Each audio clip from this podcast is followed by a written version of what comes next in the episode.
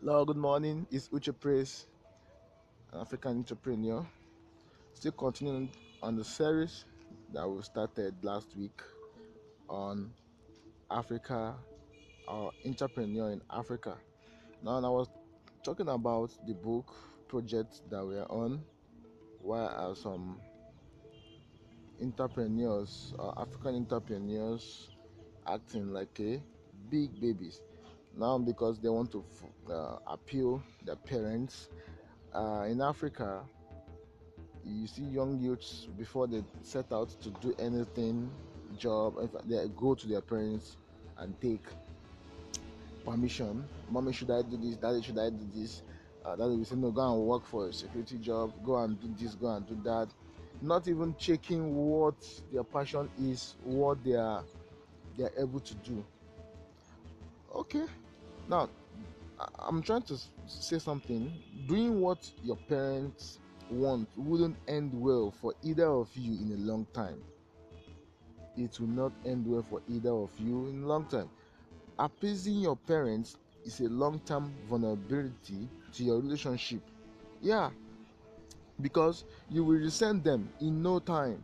I'm telling you that, and because when you turn 29 or 42 or even 61, what you think you are doing to make your parents happy will become the thing that ultimately destroy your relationship with your parents, because you will definitely resent them. You will. I'm telling you, that's just true, and that's tried. As in, it's a fact. It's a fact. You become saying, had I known, assuming someone told me earlier, I would have, and it is probably too late. Probably. Now, you know what? I will give you one piece of advice. Pay close attention to the relationship your parents have with their parents, and then try to understand what happened there.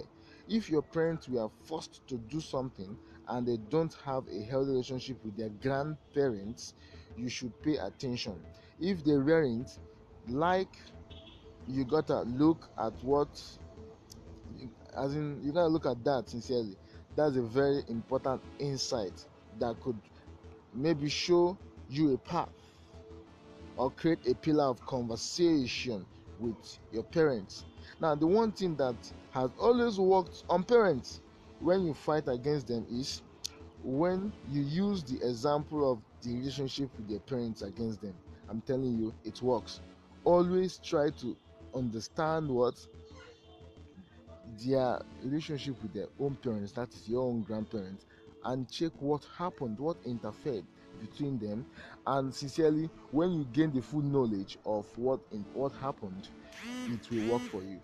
Yeah, so I'll be looking forward for a wonderful podcast next week, and I believe this will educate my African entrepreneurs. Thank you. Uche Praise.